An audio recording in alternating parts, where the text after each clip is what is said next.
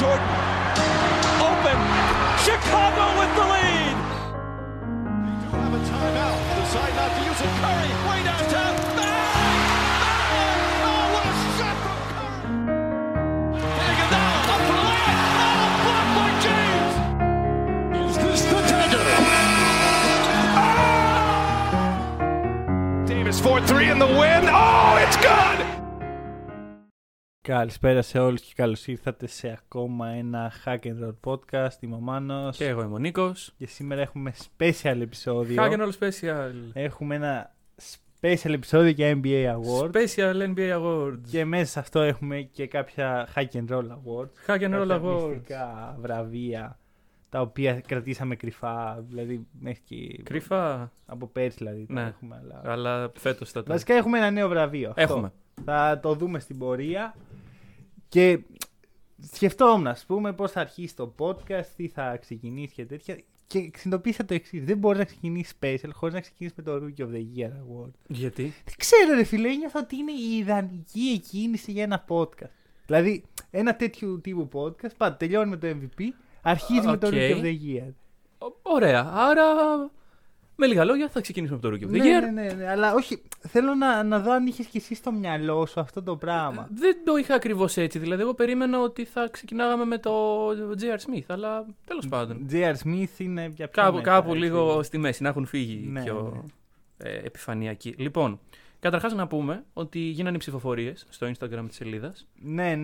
Και θα αναφερθούμε και σε αυτές καθ' όλη τη διάρκεια των βραβείων. Ήταν για τα βασικά βραβεία. Να ευχαριστήσουμε όσους ψήφισαν. Γενικά πηγαίνετε στο Instagram μας, κάντε ένα follow. Είναι πολύ καλό. Θέλουμε να γίνουμε πιο ενεργοί με stories και τέτοια. Μας άρεσε η φάση. Γενικά θέλουμε interaction. Ευχαριστούμε και πάλι όσους ψήφισαν. Πάμε στο Rookie of the Year Award. Αρχικά, να πούμε λίγο τη διαδικασία, γιατί το ξεχάσαμε αυτό. Λοιπόν, έχουμε από μία ψήφο καθένα. Αν πούμε τον ίδιο, παίρνει το βραβείο στο σπίτι του. Αν διαφωνούμε, αποφασίζει ο κόσμος με αυτόν που έχει τις περισσότερες ψήφους μεταξύ των δύο. Okay. Και φυσικά θα αναφέρουμε και πώς πήγαν οι κατατάξεις, θα έχει ενδιαφέρον. Ο Rookie of the Year του Hack'n'Roll για τη φετινή χρονιά είναι... Drumroll, please. Ο LaMelo Ball. Ωραία. Δεν το περίμενε κανείς. Με όλα όσα έχουμε πει για το LaMelo, νομίζω ότι ήταν σίγουρο. Και είναι και ομόφωνη απόφαση. 3-3 για το LaMelo. Ακριβώς. Και το κοινό. Δίκαιο. Έγινε πράξη. Εντάξει. Δεν νομίζω ότι μπορώ να πω πράγματα που δεν έχουμε πει. Εντάξει. Εγώ το μόνο που δεν έχουμε πει είναι ότι τραυματίστηκε. Αυτό το έχουμε πει. Αλλά όταν γύρισε μετά από τον τραυματισμό του, ήταν εκεί, βρε παιδί μου. Ήταν στο επίπεδο του Rookie of the Year. Εγώ πιστεύω το πριν ήταν που τον έκανε. Σύμφωνοι. Το μετά τον διατήρησε όμως. Δεν είδα κάτι ιδιαίτερο μετά, να σου πω. Κλασικά LaMelo πράγματα. Ναι, αυτό. Ναι. Άρα θέλω να πω, δεν είναι ότι με γύρισε, έκανε. Ήταν. Και... Ναι. Okay. Θεωρώ ότι εγώ και να μην γίναγε θα το έδινε. Θα έχει παίξει λίγα παιχνίδια. Ναι, 5 λιγότερα. Δεν έχει παίξει απίστευτα πολλά παιχνίδια. Ισχύει, γύρισε τώρα τελευταία. Anyway. Δεν νομίζω. Εντάξει, κοίτα, εγώ θεωρώ το Rookie of the Year ένα βραβείο που δεν έχει να κάνει τόσο με την απόδοση του παίχτη. Αποκλειστικά έχει να κάνει προφανώς, αλλά έχει να κάνει με το που τον βλέπουμε σε 5 χρόνια. Ποιος Rookie έχει δείξει το καλύτερο δείγμα γραφής φέτος για τα επόμενα χρόνια, για να αφήσει παρακαταθήκη. Και εντάξει, άμα με ρωτάς ποιο παίχτη θα ήθελα για να χτίσω ομάδα γύρω του φετινούς Rookie. 10-10 φορές θα έπαιρνα το LaMelo. Δεν με νοιάζει που έχασε 20 παιχνίδια, ας το πω έτσι. Ναι, εντάξει. Ωραία. Απλά το βραβείο είναι κυρίως. Έχεις δίκιο σε αυτό που λες, αλλά δίνεται και με βάση τα φετινά και το ότι. Όχι, να μετρήσει απόδοση εννοείται. Ναι. Γι' αυτό δεν το παίρνει ο Κίλιαν Χέιζ άλλωστε. Ακριβώς. Γιατί... Αλλά και από απόδοση, αλλά κυρίως και από potential, αυτό που έχει δείξει. Ναι. Είναι μια σκάλα πιο πάνω. Ναι. Και έχει αυτό που δεν έχει κανένας άλλος παίκτης, είναι κουβαλητής, ας πούμε, της ομάδας του. Όταν ήταν στο παρκέ, νιώθω ότι είναι ο πιο σημαντικός παίκτης. Και με Hayward και με Ροζή, δηλαδή έπαιζε και με καλούς παίκτες. Ισχύει. Και ένιωσα ότι αυτός είναι. Αυτόν εμπιστεύομαι. Και μάλιστα ανταπεξήλθε και στο δύσκολο ξεκίνημα που το επιφύλασε η ομάδα του η ίδια. Ξέρεις, εκεί που εκτός παίκτης, δεν τον βάζω βασικό, κάνει πολλά λάθη. το προσπέρασε αυτό. Να πω ένα ωραίο έτσι νούμερο που μου άρεσε. Γενικά ήθελα να αποφύγω λίγο τα στατιστικά. Αλλά κάποια δεν. Επειδή μέσα στα κριτήριά μου για το ποιος είναι τι ήταν πολλά νούμερα. Ας πούμε. Θέλω να φέρω τα καλά. Mm-hmm. Ο Λαμέλο είναι ήδη για μένα στους top 5 δημιουργούς. Αν πες το P20, για μην υπερβάλλω, του NBA. Ωραία. Είναι 24ο σε assist percentage με μεταξύ παιχτών που παίζουν πάνω από 15 λεπτά μέσα ώρα. Ναι, okay. Assist percentage είναι πόσες assist της ομάδας του όταν είναι μέσα στο παρκέ δίνει. Είναι 24ος, αλλά μεταξύ των 24 έχει το 5ο χαμηλότερο usage rating. Δηλαδή και από κάτω οι 4 είναι 4 από τους καλύτερους δημιουργούς που έχει να προσφέρει το NBA. Παρ' όλα αυτά ο Λαμέλο δείχνει από τώρα ότι μπορεί να είναι εκεί. Ναι. Που βρίσκεται σε αυτό το τομέα. Για να καταλάβουμε λίγο παίχτες, TJ McConnell, ο οποίος είναι η επιτομή του μόνο δημιουργικού. Ναι. Draymond Green, που φέτος ειδικά δεν χρειάζεται να πω κάτι. Ραζόν Ρόντο και Ρίκι Ρούμπιο. Ραζόν Ρόντο παίζει πάνω από 24 λεπτά. Όχι, έχεις δίκιο. Ναι, συγγνώμη, κοίταξα τη λίστα πάνω από 24. Γι' αυτό και. Ναι, ωραία. Και υπάρχει άλλος ένας. Γι' αυτό είπα και μετά. Δεν είναι και. Δεν θα σας τον πω. Υπάρχει άλλος ένας ο οποίος θα είναι κρυφός. Ναι. Και θα αναφερθεί πιο μετά στο podcast. Γιατί είναι ένα στατιστικό πραγματικά. Έκανε το μυαλό μου να εκραγεί. Ναι. Είναι συνδυασμός στατιστικών. Κρατήστε το. Λοιπόν. Ωραία. Αυτός ήταν ο Rookie of the Year. Να πούμε δεύτερο στην ψηφοφορία βγήκε ο Edwards. Ναι. Εγώ προσωπικά διαφωνώ. Δηλαδή, εγώ θα έβγαζα δεύτερο τον Χαλιμπάρτον. Αλλά... πιο πάνω Χαλιμπάρτον, ωραία. Και Χαλιμπάρτον τρίτος. Όπου. Εντάξει. Οι Kings ανανέωσαν τον Luke Walton. Σοβαρά, ναι, για τον χρόνο. Πότε έγινε αυτό? Έγινε σήμερα. Ωρε φίλε. Όχι, ρε. Γιατί από ό,τι φαίνεται δεν ήταν και τόσο κακή η χρονιά που έκανε. JR Smith Award, νομίζω ότι πρέπει να γίνει. Πρέπει να το αλλάξουμε. Θα το δούμε όταν θα φτάσουμε. Θα συνεννοηθούμε με τα νεύματα και γιατί κάτσε λίγο. Αυτό είναι σοβαρό που μου είπες. Δηλαδή ανανέωσαν το χειρότερο προγραμματισμό του NBA. Ναι. Γιατί είναι σε φάση ωραία. Ήταν μια κακή χρονιά, αλλά. Πραγματικά δεν μπορώ να βρω ένα αλλά. Αλλά Χαλιμπάρτον. Αυτό είναι το φωτεινό σημείο. Πέρα από τον Ντάρον Φόξ, ο οποίος είναι από τους πλέον στενάχωρους παίκτες στο NBA, έτσι όπως στην κατάσταση. Δηλαδή λέγαμε για τον Bradley Beal, ας πούμε, αλλά είδατε ότι εκεί μια χαρά περνάει αυτός. Θα μιλήσουμε, έχουμε να μιλήσουμε. Και θα μιλήσουμε πολύ μόλις τελειώσει τα play-in που μπορεί να είναι και στα play-off. Γιατί όχι και να βγει η πρόβλεψη. Η μεγάλη πρόβλεψη. Μετά το Killian Hayes Rookie of the Year. Λοιπόν, αυτά και το Rookie of the Year. Ωραία. Πολύ ενδιαφέρον βραβείο θα λέγαμε. Είναι έχει μια φρεσκάδα, ας πούμε. Γιατί κάθε χρόνο αλλάζουν οι υποψήφοι. Ωραία. Ναι, δεν μπορεί να μην. Και σε άλλα βραβεία αλλάζουν οι υποψήφοι. Ναι, όχι. Θα σου πω, στο Rookie of the Year δεν γίνεται. Ναι, όντως δεν γίνεται. Ναι. Δηλαδή, σε όλα τα υπόλοιπα βρίσκω παίχτες που έχουν ξαναβρεθεί εκεί. Most Improved. Και Most Improved είναι πολύ φρέσκο. Ναι, αλλά ο Γιάννης είναι που ήταν υποψήφιος για Most Improved 2 χρονιές. Ναι, οκ. Για να καταλάβουμε το άλμα που έκανε ο Γιάννης μες στην καριέρα. Ναι, λοιπόν, ισχύει αυτό. Ωραία, προχωράμε, πάμε σε αυτό. Εγώ έλεγα να πάμε σε Coach of the Year. Που είναι πάμε στην πρώτη διαφωνία της ημέρας. Ναι, αυτό ήθελα να πετύχω. Λοιπόν, καταρχάς, να πούμε ότι η ψήφη είναι τελείως split. Δηλαδή, μία και μία, άρα αποφασίζει το κοινό. Mm-hmm. Άρα Coach of the Year είναι ο Tom Thibodeau. Όχι, όπα. Αποφασίζει το κοινό μεταξύ των δύο. Ανάμεσα στα δύο. οκ. Εντάξει, δεν είναι ο Tom Thibodeau. Είναι αυτός που πρέπει να είναι. Είναι ο Quinn Snyder, λοιπόν. Λοιπόν, εγώ είπα Quinn Snyder. Και εγώ είπα Monty Williams. Εν τέλει, κανένας από τους δύο δεν ήξερε την ψηφοφορία του κοινού. Πρώτος βγήκε ο Tom Thibodeau. Παιδιά. Εγώ το ακούω. Και εγώ το ακούω. Μπράβο του, όχι, respect. Κοίτα, θα σου πω κάτι. Αυτοί οι τρεις, ακόμα και ο Doc Rivers, για μένα οι 4 τους είναι οι μόνοι που έχουν το claim. Ναι. Δηλαδή κανένας άλλος δεν είναι αυτή την κουβέντα φέτος. Ο Nas δεν μπορεί να είναι. Για κανένα λόγο. Ωραία. Ναι, αυτοί οι 4 είναι βασικά. Αυτοί έχουν το claim, ωραία. Γιατί οι ομάδες τους είναι βελτιωμένες. Mm-hmm. Έχουν συνεισφέρει σε αυτό. Είναι ψηλά. Ωραία. Θα σου πω για ποιο λόγο είμαι θεωρώ ότι πολύ σωστά το παίρνει ο Quinn Snyder. Για πες. Γιατί πρώτα απ' όλα ο Thibodeau θεωρώ ότι πήγε στο καζίνο με 5 ευρώ και γύρισε με 10 χιλιάρικα. Πολύ πιθανόν και αυτός που του τα έδωσε είναι ο Julius Randle. Όχι. Για μένα δεν ισχύει αυτό. Για μένα οι Knicks φέτος είναι μια κατάσταση κολοφαρδίας. Ξεκάθαρα. Δηλαδή μια ομάδα η οποία μπήκε χωρίς ελπίδες, ωραία, ξαφνικά άρχισε να κερδίζει και όλοι γύρω της είναι σαν να βάραγαν τον εαυτό τους. Δηλαδή σαν να χτύπανε το κεφάλι τους. Ναι. Πώς να σας πω. Δηλαδή οι Celtics πολλές απουσίες, πολύ κακές εμφανίσεις. Οι Heat κάνανε 5 νίκες σερί, μετά 6 είτε σερί. Ναι. Οι Hawks έτσι κι αλλιώς δεν ήταν να βρεθούν εκεί. Και αυτή κατά λάθος είναι. Αυτή η πρόβλεψη που είχα κάνει τότε για τους Heat, ότι θυμάσαι που είχαν κάνει ένα τεράστιο σερί και λέω δεν νομίζω να χάσουν πολύ οι Heat από εδώ και πέρα. Οι Hornets, οι οποίοι είχαν βρεθεί σε μια κατάσταση πάνω από τους Knicks, κάνουν τους δύο καλύτερους τους παίχτες. Ναι. LaMelo και Hayward. Μα οι Knicks ήταν στο όριο και γι' αυτό βγαίναμε και κάθε εβδομάδα και σας λέγαμε weekly reminder, δεν θα μπουν, μέχρι που μπήκανε. Αλλά δεν θεωρώ ότι του χρόνου οι Knicks με τα ίδια εργαλεία και τον ίδιο προπονητή θα καταφέρουν να μπουν.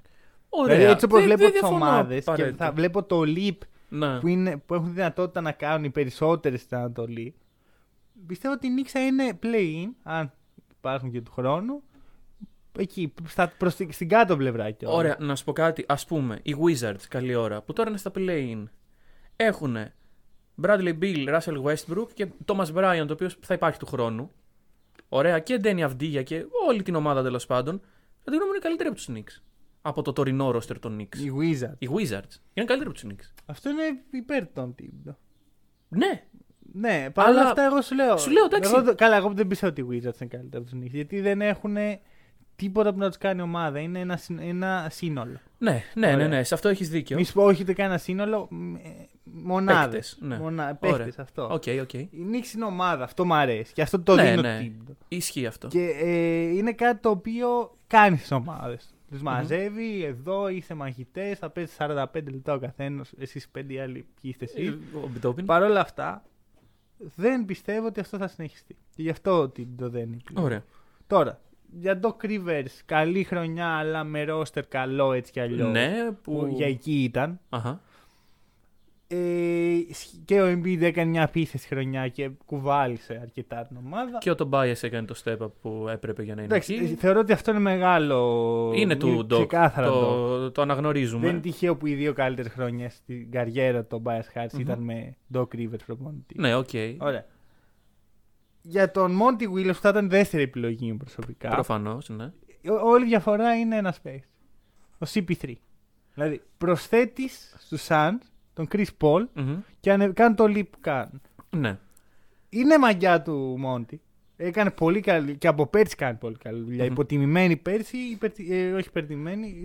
Αναγνωρίζεται φέτος. Ναι. Αλλά ο Quinn Snyder έκανε leap η ομάδα του χωρίς καμία προσθήκη. Σε αυτό δηλαδή, συμφωνώ. Ναι. Πήρε τον Derek Favors. Ωραία, τίποτα άλλο. Ναι, και τον Jordan Clarkson πέρυσι στο τέλος. Ναι, αλλά υπήρχε ο Jordan Clarkson. Από πέρυσι, ωραία. Ναι, υπήρχε. Και η ομάδα πήγε από έκτη και μια ομάδα που εγώ έλεγα μάλλον θα μείνει έξω από τα play. Ναι. Πήγε πρώτη. Έχει το καλύτερο ρεκόρ στο NBA. Ναι. Και για μένα αυτό είναι ξεκάθαρα η διαφοροποίηση στο σύστημα που έκανε ο Quinn Snyder. Από 41% τα 100 3-point attempts, δηλαδή 41% των προσπαθειών της ομάδας ήταν τρίποντα. Ναι. Πήγε 48% σε ένα ιστορικό νούμερο.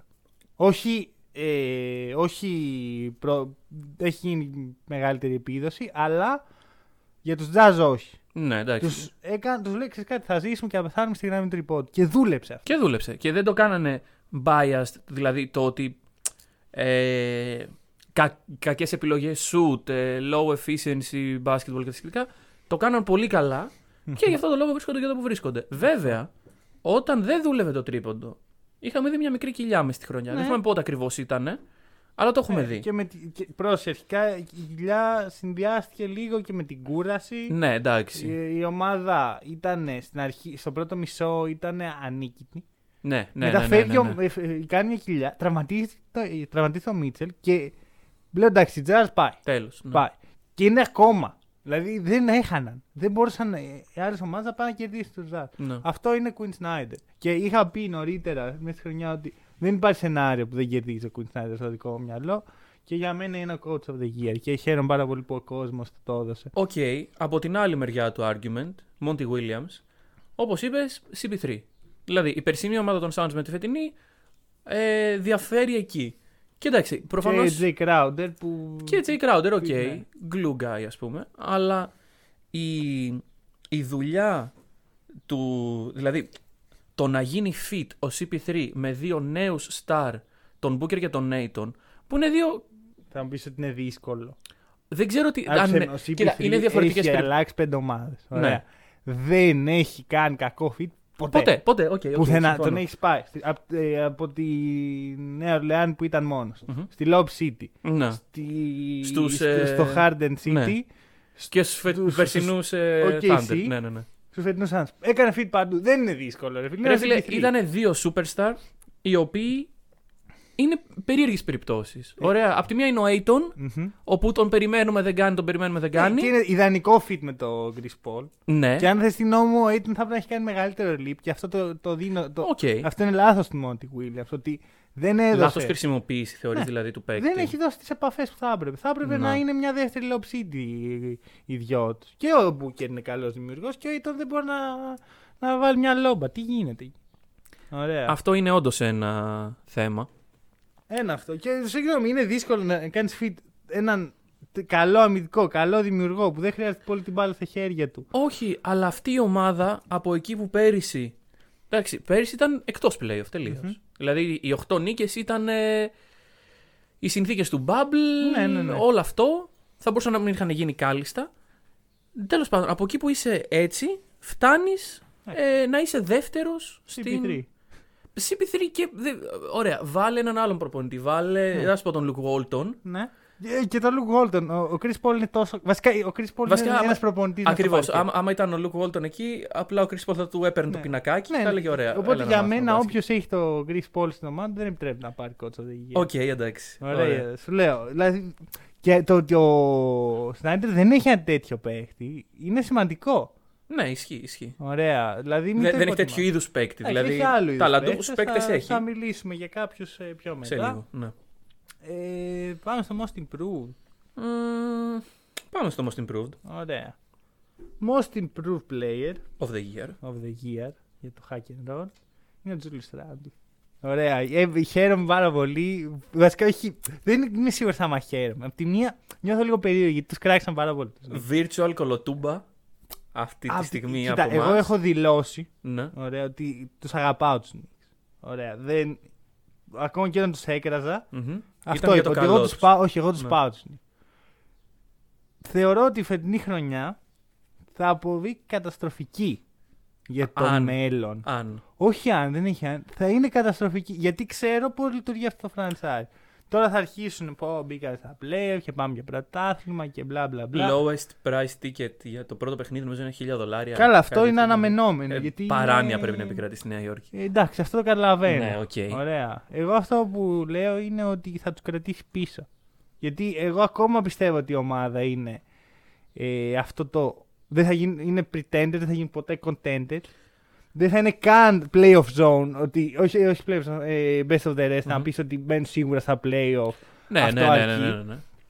Οπότε δημιουργείται μια κατάσταση που η ομάδα δεν θα βελτιωθεί και θα μείνει στον Julius Randle, ο οποίος παίχτης φέτος έχει κουβαλήσει, πραγματικά παίζει 38 λεπτά, δημιουργεί, παίρνει rebounds, διαχειρίζεται τις παίρνεις αποφάσεις. Έχει την μπάλα στα χέρια του την περισσότερη ώρα από όλους. Και είναι τεσάρι, εντάξει, δεν το βλέπεις συχνά από ένα τεσάρι αυτό. Mm-hmm. Δηλαδή... Μάλιστα από ένα τεσάρι που μέχρι τώρα δεν είχε δείξει ότι αυτές είναι οι δυνατότητες. Δηλαδή, εντάξει, ποτέ δεν ήταν το τεσάρι που δεν έβλεπε γύρω του.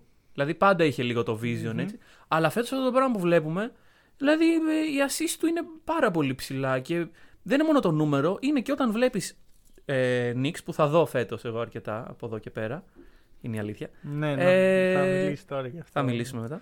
Όχι τώρα. Θα τελειώσουμε. Okay. Όταν λοιπόν βλέπεις Knicks, βλέπεις έναν Julius Randle να είναι ο μαέστρος επίθεσης.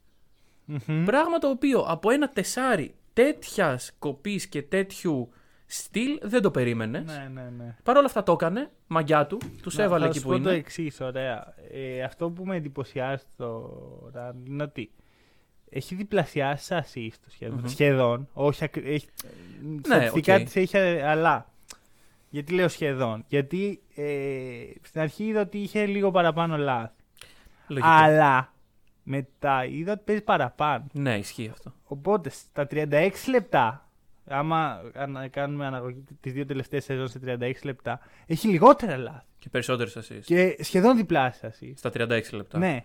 Αυτό... Λιγότερο από διπλάσια. Αυτό είναι κάτι πάρα πολύ. Αυτό είναι improvement. Πολύ μεγάλο improvement. Ωραία. Ένα αυτό. Δύο. Συν 14% στο τρίποντο. Mm-hmm. Από... Ναι. από κακό σουτέρ σε κορυφαίο σουτέρ στην ομάδα. Ναι. Το οποίο ήταν κάτι που χρειαζόταν οι Knicks επειγόντως. Ήταν μια μεγάλη ανάσα. Αμυντικά θες. Από αδυναμία στην άμυνα, πολύ καλός αμυντικός. Ναι. Δηλαδή βελτίωσε 3 τομείς πολύ σημαντικούς για τον μπάσκετ. Ακριβώς, δηλαδή, ακριβώς. Έγινε πιο καλύτερος δημιουργός και με λιγότερα λάθη. Έγινε καλύτερος σουτέρ στο τρίποντο.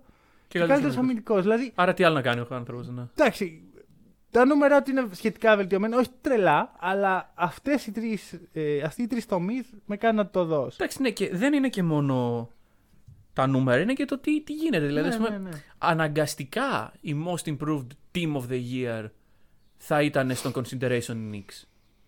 Έτσι όπως γίνανε τα πράγματα. Σαν ομάδα εννοείται. Ναι. Και δεν είναι ότι πήραν, ας πούμε, όχι, δεν πήραν τον Zion όπως θα έπαιρναν. Αλλά τέλος. Τώρα για τους άλλους τρεις, δεύτερος ήταν ο Michael Porter Jr. Σωστά, κατά την γνώμη μου. Στο τέλος της χρονιάς έκανε πολύ καλή χρονιά. Και στην αρχή. Δηλαδή σε σχέση με πέρσι ήταν ξεκάθαρα. Εντάξει, είναι απλά. Improved. Πέρυσι ήταν έτσι λίγο περίεργα τα πράγματα. Εγώ αυτό που. Ο λόγος που δεν του έδωσα ούτε την ψήφο μου. Να πούμε ότι ομόφωνα. Δηλαδή, ναι, ομόφωνα, κοινό και δίμηση. Ούτε. Ο λόγος που δεν έδωσα ο Michael Porter την ψήφο μου, γιατί ήμουν πολύ κοντά. Mm-hmm. Είναι επειδή είναι sophomore. Και οι sophomores τείνουν να κάνουν καλές. Καλό breakout στη δεύτερη χρονιά τους. Ωραία, όπως είδαμε πέρυσι, ας πούμε, τον Graham, τον Hornets. Συμβαίνει αυτό. Είναι κάτι λογικό γιατί έχουν συνηθίσει πλέον την κατάσταση και οι ομάδες τους εμπιστεύονται πιο πολύ. Οπότε δεν ήθελα. Αλλά έχει κάνει τρομερό leap. Ισχύει και αυτό, αλλά πιστεύω ότι. Άμα συνεχίσει του χρόνου έτσι. Κάνει το ίδιο leap. Όχι το ίδιο leap, δεν μπορεί να βάζει 45 πόντους. Αλλά άμα συνεχίσει στα φετινά και παρακάτω, εγώ για τον Μπέκ θα είμαι ευχαριστημένος. Δηλαδή το ότι δεν του δίνεται αυτό το βραβείο. Ότι είναι η ώρα να ανέβει κι άλλο του χρόνου. Αυτό σου λέω. Να συνεχίσει να ανεβαίνει. Ναι. Δεν σου λέω να διπλασιάσει τα νούμερά του, αλλά άμα συνεχίσει να ανεβαίνει για την ομάδα, αυτό θα είναι πάρα πολύ σημαντικό. Mm-hmm. Αυτό δηλαδή, εγώ πιστεύω, το ξαναείπα, θα το ξαναπώ, ότι το potential του Michael Porter Jr. είναι MVP. Ναι. Δηλαδή είναι ο δεύτερος πιο ταλαντούχος παίκτης στον Nugget. Δεν είναι ο Μάρι. Πρώτος είναι ο Καμπάτσο. Όχι. Πάμε. Λοιπόν. Τζέραμι Γκραντ, εντάξει, καλά τα νούμερα, empty stats. Και Ζακ Λεβίν, μικρή βελτίωση επιθετικά, καμία βελτίωση στην άμυνα. Οι Bulls εκεί που είναι, ήταν και εκεί που είναι, θα είναι. Κακή πρόβλεψη. Λοιπόν, ωραία. Ήρθε η μεγάλη στιγμή που θα αποφασίσουμε live το JR Smith Award. Ωραία, λοιπόν. Να πούμε αρχικά, οι υποψήφοι είναι δύο, είναι ομάδες και φέτος. Ναι. Ωραία, ήταν τόσο κακές. Πέρυσι ήταν οι New York Knicks. Ωραία. Μπράβο, παιδιά. Αρχικά, honorable mention, Μέρις Λέωνα.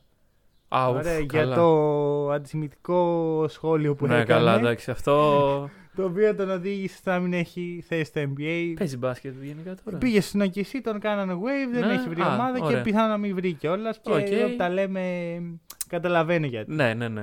Ωραία. Εντάξει, δεν θα ασχοληθούμε τώρα πολύ. Απλώς είναι μέσα στα JR Smith moments της χρονιάς.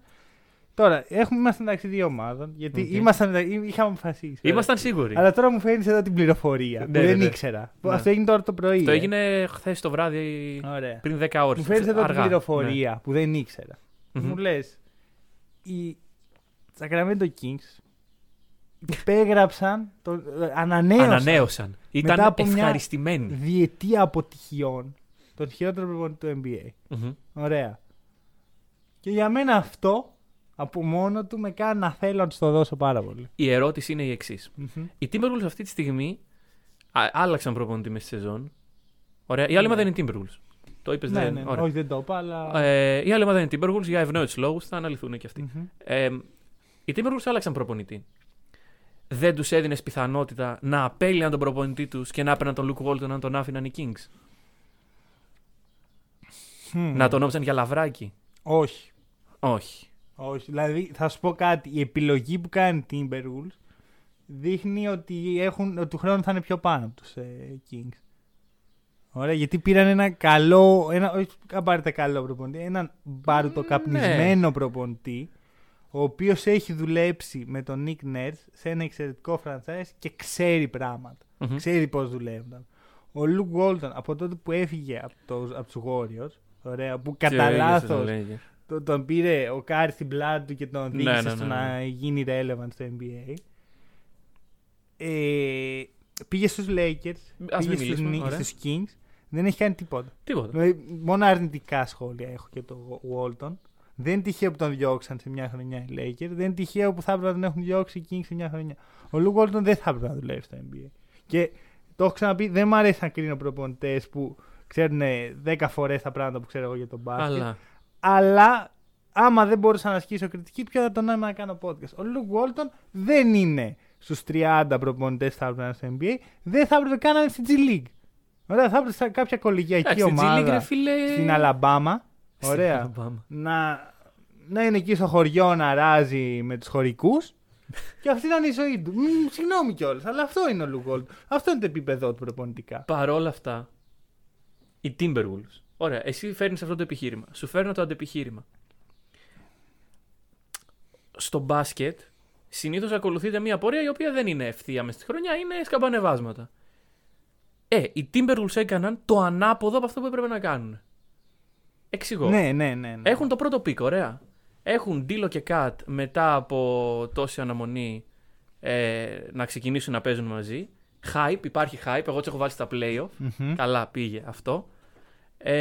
Και τώρα ξεκινάει η σεζόν. Underperform από το πρώτο πικ. COVID ο Cat, τραυματισμός ο Cat, πέφτουνε. Λες ωραία, τέλεια. Άρα tanking. Ναι, έχουν και την ευκαιρία να κρατήσει το πικ τους. Αρχίζουν, κερδίζουνε. Πρόσεχε, πριν το tanking, πριν γυρίσει ο Cat, είναι τελευταίοι. Κάτω από τους Rockets, κάτω από την OKC. Κάτω από όλους. Γυρνάει ο Cat, τραυματίζει τον Dilo. Λες άρα σίγουρα tanking. Και πάνω εκεί που λες tanking, αρχίζει ο Άντονι Έντουαρτς να γίνεται ο Άντονι Τζόρνταν, ξέρω εγώ. Καλά, για μένα τελείως irrelevant. Ενώ τελείως irrelevant τα performances του. Συμφωνώ. Πέρα από 2-3 παιχνίδια που έβαζε κάτι 35. 40 από τους. Άμα ο Έντουαρτς είναι τέτοιος παίχτης που άμα δεν βάλει 30 plus, δεν είναι χρήσιμο για την ομάδα. Ναι. Γιατί αν δεν βάλει 30 plus, σημαίνει ότι έχει πάρει 100 shoot και δεν έχει κάνει τίποτα. Το FG του είναι στα τάρταρα. Ωραία. Και γυρνάει λοιπόν ο Cat, αρχίζει ο Edwards και οι Timberwolves κερδίζουν. Και κερδίζουν όταν απειλούνται να χάσουν το πικ τους. Και θα σου το πω ως εξής. Οι Timberwolves αυτή τη στιγμή τελείωσαν με το 6ο χειρότερο ρεκόρ στο NBA, πράγμα που τους δίνει 28% πιθανότητα να κρατήσουν το πικ τους. Ξέρεις τι θα είχε γίνει, φίλε Μάνο, αν είχαν κάνει μία ή τα παραπάνω? 45% πιθανότητα. Εντάξει, για μένα πρέπει να μείνει τελευταία. Απέτυχαν να ταγκάρουν. Εκτός αν. Εγώ, κοίτα, αρχικά τρομερό ταλέντο στην ομάδα. Έτσι. Ναι. Δηλαδή, Ρούμπιο, Κατ, Dilo. Βάζω το Ρούμπιο πρώτα απ' όλα γιατί είναι ένας παίκτης που χρειαζόταν πάρα πολύ. Και όταν άρχισαν να παίζουν η τριάδα, ήταν μια περιφερειακή τριάδα, Dilo, Ρούμπιο, Edwards, δούλεψε πολύ καλά αυτό. Και μαζί με τον Cat, ο οποίος Cat είναι από τους κορυφαίους παίκτες στο NBA και το ξεχνάμε συνέχεια γιατί είναι εκεί που είχε αντακωθεί. Και ο Μαλίκ. Ξέχασα να τον αναφέρω μες στο timeline. Ο Μαλίκ για μένα έδειξε ότι δεν είναι άξιος εμπιστοσύνης. Λόγω του θέματος που δημιουργήθηκε. Άκου να δεις, εγώ είμαι με τις εξής άποψεις. Ωραία.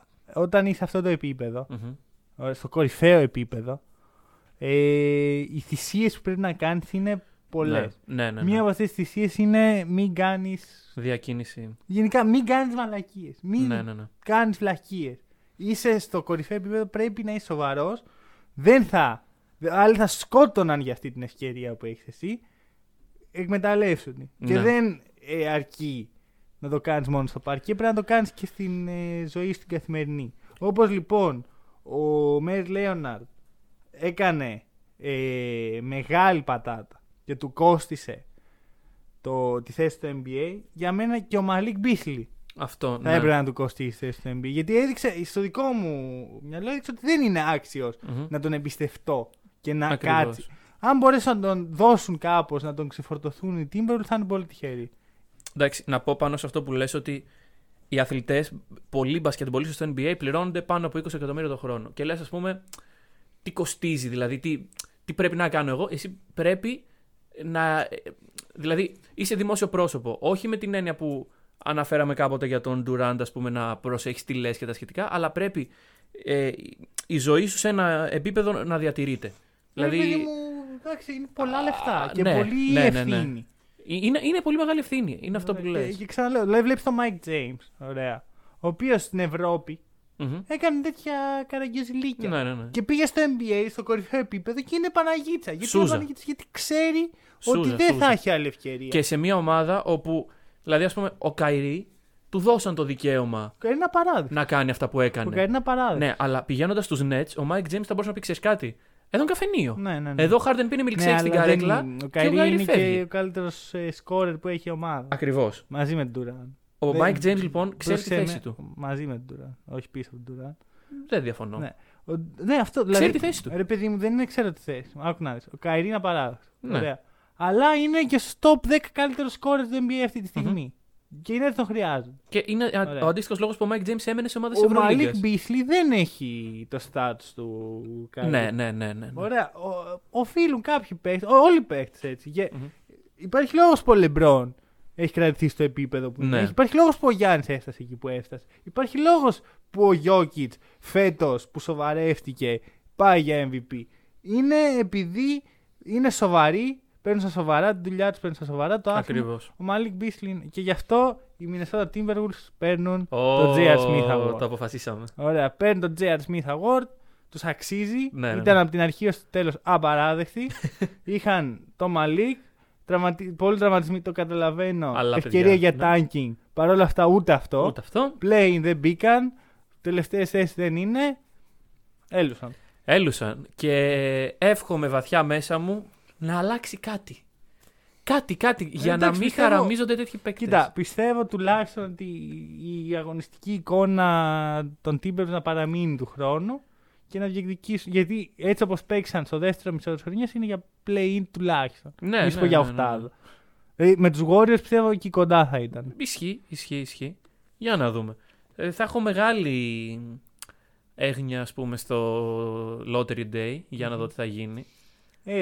Πέρυσι ήταν η κολοφαρδία, ας πούμε, που βγήκαν πρώτοι. Φέτος δεν ξέρουμε τι θα γίνει. Θα δούμε. Anyway. Πάμε πάλι τώρα. Πάμε στο Defense Player of the Year. Πάμε στην άλλη διαφωνία. Πάμε σε μια διαφωνία και εδώ είναι η σειρά σου να πάρεις. Κερδίζω. Κερδίζεις. Η επιλογή σου παίρνει το βραβείο. Σαν να το πήρα εγώ ένα πράγμα. Λοιπόν, Ρούντι Γκομπέρ, σε ευχαριστώ που μου χάρισες αυτό το βραβείο. Λοιπόν, η επιλογή μου είναι ο Rudy Gobert. Η επιλογή του Μανώλη ήταν ο Draymond Green. Και το κοινό συμφώνησε μαζί μου ότι είναι ο Rudy Gobert με πολύ μικρή διαφορά από τον δεύτερο Ben Simmons. Ούτε καν από τον Draymond. Ο Draymond βγήκε τρίτο-τέταρτος σε ισοβαθμία με τον Γιάννη. Οκ, λοιπόν, καταρχάς, ένα βραβείο το οποίο πραγματικά δεν ξέρω από πού να το πιάσω όσον αφορά τα στατιστικά. Γιατί δεν έχει νόημα. Θα χαθείς. Ναι. Δηλαδή, για μένα πολύ λίγα νούμερα. Δηλαδή άνοιξα τα advanced defensive stats προχθές και τα κοίταγα. Καταρχάς πάνω έβλεπες παίκτες τύπου Τακοφόλ. Γιατί είναι ο Τακοφόλ. Αλλά τέλος πάντων το point είναι το εξής. Γκομπέρ φέτος είναι ο καλύτερος αμυντικός στην καλύτερη αμυντικά ομάδα. Τρίτη στο defensive rating, just δεν το περίμενα. Αλλά είναι τρίτη. Οπότε, ο Γκομπέρ είναι εκεί. Έκανε πολύ καλή χρονιά φέτος αμυντικά. Βελτιώθηκε και επιθετικά. Δηλαδή, ένα μέρος της επιτυχίας των Jazz προφανώς και του πιστώνεται. Mm-hmm. Και εγώ θα σου πω το εξής. Οι Sixers, ας πούμε, και οι Nets και όλοι αυτοί έχουν τους παίκτες, ας πούμε, τους superstars. Η Jazz δεν είναι αυτό. Η Jazz είναι διάφορα γρανάζια τα οποία κολλάνε μεταξύ τους. Και κολλάνε, και ο Quinn Snyder τα κολλάει και κολλάνε με τέτοιο άψογο τρόπο ώστε να βρίσκονται εδώ που βρίσκονται. Αν το γρανάζι Rudy Gobert έφευγε από τη μηχανή, πιστεύω θα υπήρχε μεγάλο πρόβλημα. Εννοείται. Πιστεύω. Καλά, θα ήταν άλλη ομάδα. Θα ήταν τελείως άλλη ομάδα. Οπότε. Περίμενε. Φεύγει ο Gobert, φεύγει τελείως ή υπάρχει κάποιος θέσεις? Ωραία, φεύγει ο Gobert, έρχεται ο. Ξέρω, ένας χειρότερος αμυντικός, ας πούμε. Ένας απλά χειρότερος. Δηλαδή έχει τον Derek Favors που είναι ο Gobert σε χειρότερο. Όχι, όχι. Γιατί, περίμενε. Γιατί άμα αντικαταστήσουμε παίχτη που παίρνει τα λεφτά του Gobert. Α, ναι, οκ. Δες τον Gobert, έχει τον Karl Anthony Towns, τον Joel Embiid. Ναι. Που εγώ το παίρνω. Δηλαδή. Ναι, αλλά είναι superstar μετά. Γιατί, περίμενε, ο Gobert πληρώνει σαν σούπερ. Ναι. Ωραία. Ο μόνος λόγος που μας κάνει μεγάλη εντύπωση αυτό είναι γιατί δεν έχουμε μάθει να πληρώνουμε το defensive impact ενός παίκτη. Γιατί ο Gobert, άμα το δούμε καθαρά, most valuable defense player, mm-hmm. ο πιο χρήσιμος στην άμυνα μιας ναι. ομάδας, είναι ο Gobert. Ναι, ναι, ναι. Ωραία, ναι, ναι, ναι, ναι, ναι. Ξεκάθαρα. Ναι. Ωραία, δηλαδή αυτό που κάνει ο Gobert για τους Jazz δεν μπορεί να το κάνει κανένας. Δεν υπάρχει κανένας παίκτης στον κόσμο που ναι, μπορεί να έχει το impact που έχει. Την αντιμετώπιση σε κάθε είδους επίθεση. Όχι. Εδώ είναι που κάνεις λάθος. Και εδώ είναι που δεν μπόρεσα να πατήσω το κουμπί και να δώσω ομόφωνα το βραβείο στον Gobert. Για πες λοιπόν γιατί. Ο Gobert έχει μια τρύπα αμυντικά, την οποία οι ομάδες όχι απλά την ξέρουν, τη σημαδεύουν. Το πηγαίνουν. Ναι. Ναι, δηλαδή είναι δυνατόν ο defensive player of the year να σημαδεύεται αμυντικά. Έχει κακή αντιμετώπιση στο δηλαδή, όταν παίζει η Utah με ομάδες που έχουν ευέλικτους και με γρήγορα πόδια guard, τελειώνει. Να πούμε ότι αυτό στα playoff θα γίνει πολύ περισσότερο exploit κάθε χρόνο από ό,τι έτσι γίνεται. Κάνουν, ναι. όλες τις σειρές. Και πέρσι ο Τζαμάλ Μάρεϊ πώς έγινε ξαφνικά ο Μάικλ Τζόρνταν στη σειρά με τους Jazz? Απλά πέρναγε. Ναι, ωραία. Ναι. Θες Στέφεν Κάρι, θες Καϊρί Ίρβινγκ, θες Τζαμάλ Μάρεϊ, θες Ντένις Ρούζ. Όχι, εντάξει. Ντέρικ Ρόουζ. Ακόμα και Ντέρικ Ρόουζ. Βάλε έναν γρήγορο γκάρτ, ο Gobert θα φλέξει. Ναι, ναι, ναι, ναι. Και δεν μπορείς να τον βγάλεις από το γήπεδο όπως κάνεις με άλλους που έχουν παρόμοια θέματα. Γιατί άμα βγει ο Gobert από το γήπεδο, η άμυνα των Jazz καταραίει. Ναι. Το αντίδοτο σε αυτό είναι ο Derek Favors, ο οποίος έχει καλές αντιμετωπίσεις στα pick and roll. Όχι τρομερές. Αλλά είναι αυτό, δηλαδή είναι πολύ περιορισμένων δυνατοτήτων αμυντικά. Όχι τρομερές. Ναι. Εντάξει. Επιθετικά δεν είναι πολύ χειρότερος αυτό το Gobert. Είναι στα ίδια. Ναι, ναι. Μα ο Gobert δεν είναι. Σου λέω, φέτος έχει βελτιωθεί επιθετικά. Εγώ του το δίνω αυτό. Εντάξει, όχι τρομερά κάτι. Όχι πάρα πολύ, αλλά εντάξει, για αυτό που πληρώνεται να κάνει. Νομίζω, ωραία, πληρώνεται πολύ μαζί σου. Αλλά γι' αυτό πληρώνεται να κάνει που είναι η άμυνα, προσφέρει επιθετικά. Ναι. Εντάξει. Λοιπόν, θέλω να κάνω έτσι ένα honorable mention σε αυτό το βραβείο. Δεν ήταν καν υποψήφιος, αλλά αυτός ο παίκτης. Έχω μιλήσει αρκετά γι' αυτό. Τόμας Αντοράμις. Όχι, όχι. TJ McConnell. Αμέ. Ωραία. Ναι, ναι, ναι, ναι, ναι. Ο οποίος είναι τρίτος στα deflection. Και έρχεται από τον πάγκο. Πέρα από το τι έρχεται από τον πάγκο. Ο TJ McConnell είναι ο κλασικός. Ασπρουλιάρης. Ναι, κοίτα ναι, ναι. πόσο μοιρατιστικό είναι αυτό που είπα. Ασπρουλιάρης. Ναι. Ούτε καν άσπρος. Αυτό. Δηλαδή δεν θύχτηκε κανείς. Τέλος πάντων. Ο TJ McConnell είναι ένας κλασικός ασπρουλιάρης. Παίζεται από τον πάγκο. Λες αυτός το μόνο που μπορεί να κάνει να δημιουργήσει. Ναι. Αλλά είναι από τους καλύτερους αμυντικούς guard της λίγκας. Για μένα εύκολα θα μπορούσε ο TJ McConnell να έχει ένα claim για defensive. All defensive team. Okay. Συμφωνώ. Με χαλάει λίγο η πορεία των Pacers πάνω σε αυτό. Όχι, δεν θα τον έβαζα defensive player of the year, αλλά θεωρώ ότι πρέπει να ακουστεί. Αλλά ο παίκτης πραγματικά πρέπει να ακουστεί. Δώσ' το. Draymond Green. Ωραία. Δηλαδή, θα σου πω το εξής. Για μένα είναι ένα στατιστικό. Κοίτα, είναι αυτό που είπες. Η άμυνα τα στατιστικά της άμυνας είναι δύσκολα να τα διαβάσεις κανείς. Είναι η μεγάλη τρύπα που υπάρχει στα advanced analytics του μπάσκετ αυτή τη στιγμή. Δεν υπάρχουν καλά advanced analytics για την άμυνα. Για να σου πει ότι αυτός είναι καλός αμυντικός, αυτός όχι και τόσο. Και ένα πολύ κλασικό advanced είναι το defensive rating και είναι δύσκολο να το προβλέψεις γιατί είναι και με τι παίχτες παίζει ο άλλος. Defensive rating αφορά την πεντάδα που είναι μέσα. Οπότε μπορεί να παίζεις με 4 παλτά, να μην μπορεί να σταματήσουν εμένα και να πέσει το δικό σου defensive rating. Και βλέπουμε, ας πούμε, και το defensive rating σε ομάδες. Βλέπεις, ας πούμε, ότι οι Knicks αυτό το stretch ήταν πρώτο σε defensive rating. Ναι, παίζανε με κακές αμυντικά ομάδες. Με κακές επιθετικά. Ναι, οπότε... συμβαίνει. Γενικώς είναι απεριόριστο στατιστικό. Είναι misleading. Εγώ αυτό που θέλω να δώσω για τον Green είναι πρώτα απ' όλα ότι μαρκάρει 5 θέσεις. Κάτι που ο Gobert δεν κάνει. Δεν μπορεί να το κάνει σίγουρα. Εντάξει, γενικά υψηλή δεν μπορεί να το κάνει. Αλλά ναι. Το κύριο είναι το εξής. Οι Warriors είναι 5η σε defensive rating. Οι Warriors δεν θα έπρεπε. Δεν μου ακούγεται κάτι για το οποίο θα έπρεπε να επιτρέπεται. Δεν θα έπρεπε, δηλαδή. Τώρα το ξεχνάμε γιατί το impact του Draymond Green είναι τόσο μεγάλο που έχει κάνει τους γύρω του καλύτερους. Αλλά ο Andrew Wiggins όχι άμυνα να παίξει στη Μινεσότα. Ούτε να σηκώσει τα χέρια. Κουνούπιδες σκότων. Ωραία. Δηλαδή το πόσο έχει βελτιωθεί ο Andrew Wiggins. Μόνο και μόνο επειδή βρίσκεται στο ίδιο γήπεδο με τον Green, είναι τρομακτικό. Εντάξει, είναι η διάθεση. Δηλαδή, εγώ αυτό που αναγνωρίζω στον Green είναι ότι στην ομάδα του δίνει τέτοια όθηση. Τους βρίζει, αυτό είναι. Αυτό, ναι. Του είχε πιάσει τον καημένο του Wiseman και το. Ναι, και του τα έλεγε. Όπου ήταν μια πολύ αστεία σκηνή, γιατί ο Wiseman εντάξει είναι και 2-20, ξέρω εγώ. Και ο Green έχει προσπαθήσει εκεί πέρα να τον πιάσει. Και ο Wiseman ήταν φοβισμένος. Ναι. Τι λέει αυτός τώρα εδώ. Ναι. Δηλαδή, για μένα αυτό δείχνει.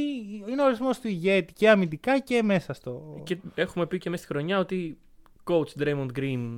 Εύκολα. Σύντομα στις οθόνες. Δηλαδή για μένα το impact του Green είναι τόσο πολύ που θα συμφωνήσω με κάτι που είχε πει ένα από τα δύο μεγάλα statements ότι θα έπρεπε κάθε χρόνο να παίρνει το Defensive Player of the Year. Rookie of the Year σίγουρα. Μόνο παίρνει το Defensive Player of the Year. Ναι. Ωραία. Δεν είναι ο καλύτερος αμυντικός όλων των εποχών. Απαραίτητα. Ωραία. Είναι για μένα στη συζήτηση. Το impact, το αμυντικό, ναι. Γιατί, ωραία. Είναι αυτό που λες, δηλαδή, αυτό δεν το ήξερα με το defensive των Warriors. Αν βγάλεις τον Draymond Green, αυτό που σου έλεγα πριν για τον Gobert, βγάλει τον Draymond Green από αυτήν την ομάδα των Warriors. Πολύ χειρότερο. Και βάλε οποιονδήποτε που να πληρώνεται τα λεφτά του. Δεν... Και ειδικά τα λεφτά του, γιατί δεν πληρώνεται. Γιατί είναι λίγα τα λεφτά. Ακριβώς. Γι' αυτό το λέω. Να πληρώνονται τα λεφτά του Draymond Green, οι Warriors αμυντικά καταραίουν. Τρομερός. Γιατί παίξ. Έχουν τρύπες. Τρομερός παίκτης. Για μένα φέτος ο MVP των Warriors είναι ο Draymond Green. Και θυμίζω όλα εκείνα τα παιχνίδια που έλειπε ο Green και ο Κάρι στο γήπεδο δεν μπορούσε να κάνει τίποτα γιατί δεν υπήρχε δημιουργία. Και δεν είναι προς όφελός μου, αλλά θυμίζω ότι είχα πει να ξεκινάει ο Έρικ Πασκάλ. Ναι. Πάμε παρακάτω. Λοιπόν, για το Σίμονς, εντάξει. Έχει πολλούς καλούς αμυντικούς γύρω του. Δηλαδή έχει τον Embiid, έχει τον. Δεν είναι καν ο καλύτερος αμυντικός στην ομάδα του. Πιστεύεις ο Embiid είναι. Ο Θάιμπαλ. Ξεκάθαρα. Είναι ένας αμυντικός σπεσιαλίστας. Ωραία. Αν γινόταν στην ομάδα του καλύτερα, το συζήτησα. Μήπως το JR Smith Award πρέπει να πάει σε εμάς. Και εξηγώ. Ρε φίλε, για τις ονομασίες παικτών και για το πόσο διαφωνούμε. Ακόμη πιστεύω ότι λέγεται Τιμπουνλέ. Εντάξει. Εδώ πιστεύω ότι ο Σρέντερ λέγεται Σρόντερ. Σρόντερ λέγεται. Άμα. Μάλλον σε σένα πρέπει να πάει. Γιατί, πού δεν ξέρουμε ότι δεν κάνεις. Όχι, έχει να κάνει με τα γερμανικά.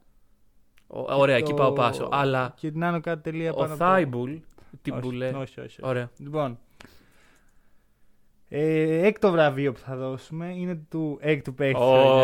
Σίγουρα έτσι. Λοιπόν. Είναι ο Τζόρνταν Κλάρκσον. Δεν είναι κανένας άλλος. Είναι μόνο ο Τζόρνταν Κλάρκσον. Μπορούμε να. Ρε αλήθεια. Δεν γίνεται. Είναι η μόνη επιλογή. Ναι. Δηλαδή. Δεν καταλαβαίνω όλους όσους δεν ψήφισαν το. Ναι, δηλαδή, ωραία, υπάρχουν. Ποιοι ήταν οι άλλοι τρεις, δεν τους συγκράτησα καν. Ψήφισε κόσμος τον Τζο Ίγκλις. Ψήφισε κόσμος. Ντέρικ Ρόουζ. Και υπήρχε και κόσμος ψήφισε Μοντρές Χαρέλ. Ρε παιδιά, συγγνώμη. Είμαι Lakers, ωραία. Δεν είναι μυστικό πλέον. Ο Μοντρές Χαρέλ. Να ξέρεις. Αυτός είναι ο λόγος που δεν δίνεται ποτέ το βραβείο Rookie of the Year unanimously. Γιατί ακόμα και Rookie να είναι. Rookie of the Year. Ναι, ξεκάθαρα ο κάποιος Rookie of the Year Πάντα θα υπάρχει κάποιο ένας δημοσιογράφος από τη Μινεσότα που θα το δώσει στον Έντουαρτ. Εντάξει, όχι φέτος πολύ θα το δώσει στον Έντουαρτ. Ναι, αλλά αυτό έχει γίνει πολλά χρόνια. Δηλαδή ποτέ δεν γίνει, γιατί πάντα υπάρχει ένας δημοσιογράφος από μια τοπική εφημερίδα της Ινδιάνα που λέει ο παίχτης μου εδώ και το δίνει. Γκοκαβιτάτζε πέρυσι. Ναι. Οπότε αυτό είναι ένας φαν των Λέικερ, ας πούμε, που θέλει να δει το χαρές. Όσο Λέικερ φαν και να είμαι, δεν γίνεται αυτό. Τέλος πάντων, λοιπόν, είναι ο Τζόρνταν Κλάρκσον. Γιατί έτσι. Ωραία. Δεν θα φέρουμε. Θες να σου πω το ultimate στατιστικό για εκτοπαίχτη. Shots per minute. Shots per minute. Πόσα σουτ παίρνει ένα λεπτό που ρίχνεται στο παρκέ. Ωραία, παίρνει 0,59 σου. Ωραία, όταν πάνω από ένα θα ανησυχούσα. Έκτος σε ολόκληρο το NBA. Και παίζει έκτος παίκτης. Ναι. Δηλαδή, ωραία, για να καταλάβουμε, πήγα στη λίστα, δεν βρήκα δεύτερο. Να μην ξεκινάει και να είναι στα shots per minute. Ωραία, δηλαδή κατέβαιρα τίποτα. Οπότε, εντάξει, πες να είναι κανένας Ουντώνης Χάσλεμ. Πάντα βάζω φίλτρο συν 24 λεπτά για να έχουμε μια επίγνωση. Ωραία. Ξεκάθαρα έκτος παίκτης. Άρα. Πέρυσι Most Improved ο Ingram. Φέτος Most Improved ο Randle. Φέτος έκτος παίκτης ο Clarkson. Τι ωραία που περνάμε. Τι είναι στο δαχτυλίδι τώρα, τι μιλάς εσύ. Ρε φίλε, δεν ξέρω τι προτιμάω. Δηλαδή, ρώταμε. Προτιμούσες να έχεις όλους αυτούς. Δηλαδή, ντύλο, περίμενε, σου δίνω. Σου παίρνω το δαχτυλίδι, σου παίρνω το LeBron, σου παίρνω τον AD και σου δίνω ντύλο, Clarkson, Ingram, Ράντλ και Λάρι Νάντς. Και σου δίνω και τον. Ποιος ήταν το τέταρτο πικ. Μία θέση κάτω τον Dayton. Τζάκσον. Επειδή οι Celtics θέλανε forward εκείνη τη χρονιά. Ήταν μεταξύ δύο παίχτων. Ναι, δεν μου δίνεις τον Dayton δηλαδή. Όχι. Πρέπει να τον πάρουμε το σπαθί μου. Θα σου πω γιατί δεν δίνω τον Dayton. Δεν θέλω. Σου δίνω τον Josh Jackson. Σου δίνω για το πέρας Josh Jackson. Ωραία. Αλλάζει. Δεν είμαι σίγουρος αν το αλλάζει. Και είναι το Lonzo Ball. Να το πω έτσι. Για να παίζει Lonzo Dilo, Randall Ingram, Larry Nance και εκτός παίκτης Jordan Clarkson. Μου δίνεις και ένα καλό προπονητή να τους κάνω ανθρώπους όπως έγιναν όταν έφυγαν. Frank Vogel. Το παίρνεις. Νομίζω πως το παίρνω. Ακραίος. Εγώ δεν το έπαιρνα. Άκουσα, νομίζω πως το παίρνω. Εγώ δεν έδινα δαχτυλίδι γι' αυτό. Γιατί δεν ξέρεις εσύ θα στο φέρουν. Δεν ξέρεις αν θα στο φέρουν, αλλά έτσι όπως είναι τα πράγματα, οι Lakers αυτή τη στιγμή είναι έτοιμοι για ξανά rebuild γύρω από τον AD αυτή τη φορά. Καλά, όταν φύγει πέντε χρόνια που θα φύγει. Ναι, βρε παιδί μου, τότε. Ο LeBron έχει ψωμιά να φάει ακόμα. Δεν το ξέρεις. Έχει να φάει, το ξέρω. Μου το είπε ο LeBron. Ωραία. Πέρα πλάκα. Έχω μάθει να μην στοιχηματίζω. Ωραία. Άμα δεν στοιχηματίζουμε ενάντια στο ότι ο LeBron τα επόμενα 2-3 χρόνια θα σταματήσει να είναι αυτός που είναι. Εγώ πιστεύω. Εντάξει, μπορεί σε 2 χρόνια να πέσει λίγο η απόδοση του. Σε 2 χρόνια. Ωραία. Οκ, τότε εντάξει, είναι στη συζήτηση πάντως. Δηλαδή. Και επειδή η ζωή δεν είναι άσπρο-μαύρο, είναι γκρι. Δηλαδή. Jordan Clarkson εκεί. Κράτα. Τέλος πάντων. Εμένα γενικά. Και κούντος στον Jordan Clarkson, ο οποίος πέρυσι από την ανυπαρξία στους Cavs. Εντάξει, Cavs. Φέτος ήρθε και έπαιξε μπάσκετ. Τι να σου κάνει Cavs και αυτή η καημένη. Λοιπόν, δεν έχω κάτι άλλο να πω. Όχι, είναι ο Jordan Clarkson. Αρκετά στεναχωρήσαμε τους Cavs, τον έναν Cavs που είχε Hack'n'Roll. Και πάμε στο μεγάλο καινούριο βραβείο που υποσχεθήκαμε και πολύ βλέπετε μπροστά σας. Βλέπετε, όποιος βλέπει, γιατί βλέπει. Hack'n'Roll Award, έτσι όπως το ακούτε. Θέλουμε ένα παίχτη ο οποίος να είχε impact στο φετινό podcast, έμεσα, άμεσα κάπως. Και θα μιλήσουμε για τις επιλογές που ήταν θεωρητικά 3. Shout out στον άνθρωπο που έφτιαξε αυτό που βλέπετε. Γιατί εμείς οι δύο προσπαθήσαμε, αποτύχαμε. Και το αναθέσαμε σε έναν που ξέρει. Ναι. Είναι το ίδιο παιδί που έχει φτιάξει τα σκίτσα μας στο YouTube. Θα υπάρχει link για το Instagram του για να δείτε τις δημιουργίες του. Ναι. Ευχαριστούμε πολύ τον Δημήτρη. Μπάχι με κόφι. Ναι, μπάχι με κόφι. Πάμε σε επιλογές που είχαμε. Ήταν ο Ζακ Λεβίν, τον οποίο τον. Ζακ Ρολ. Ναι. Το οποίο τώρα το Ζακ Ρολ ακούστηκε τόσο καλό που το έδινα. Ζακ Ρολ Award. LaMelo Ball, ο οποίος πολλές φορές έκλεισε το podcast με τις τρομερές του εμφανίσεις. Δηλαδή, τη συζήτησή μας. Α, έκλεισε το πόλεμο. Εντάξει, ήταν στο main event. Ήταν πολλές φορές. Ναι. Ωραία. Και ο Νίκολα Γιώκης. Γιατί κάθε φορά που ακούγονταν ο Νίκολα Γιώκης, πάντα μέλη εδώ πέρα. Ναι, ρε, στάζαμε, το στάζαμε. Και επίσης να πούμε ότι ο Νίκολα Γιώκης ήταν κάποτε προφίλ του Hack'n'Roll. Ναι, είναι ο μόνος παίκτης που έχει καταφέρει να αντικαταστήσει το λόγο μας. Βέβαια και... το έκανε πέρσι, δεν το έκανε φετινή χρονιά. Ναι, και ήταν, εγώ θυμάμαι ακόμα να είμαι διακοπές και να μου στέλνει ο Μανώλης, λοιπόν, πρέπει να αλλάξουμε προφίλ στο Hack'n'Roll. Όποιος θέλει. Όποιος θέλει να καταλάβει τι λέμε, ας πάει στο Facebook, είναι η δεύτερη προφίλ μας. Ακριβώς. Ωραία. Και η αλήθεια είναι ότι και οι τρεις έχουν πολύ καλό claim. Ωραία, γιατί ας πούμε ο Λαμέλο δεν είχε λόγο να εμφανιστεί ως πολύ στη συζήτηση, αλλά η εμφανίση του, η ενέργεια, το hype. Δηλαδή έκανε τους Hornets πραγματικά την πιο fan του Watch ομάδα φέτος. Με διαφορά. Ωραία. Καλή και η Knicks, αλλά. Ο Λεβίν, εντάξει, είναι να τον βλέπεις, παιδί μου. Βλέπω mixtapes του Λεβίν για μήνες. Αλλά. Δεν μπορείς να βλέπεις mixtapes των Bulls για μήνες, των τελευταίων Bulls. Βλέπω. Με Λεβίν μέσα και. Ναι. Δεν με εμπνέει. Δεν περιμένω άμυνα. Ναι, οκ, σίγουρα. Ενώ από το Λαμέλο περιμένω κι άμυνα. Και στο τέλος δεν μίλησαμε και πολύ για Λαβίν. Αλλά. Το Hack'n'Roll Award για φέτος πηγαίνει στον Νίκολα Γιόκιτς. Γιατί? Because reasons.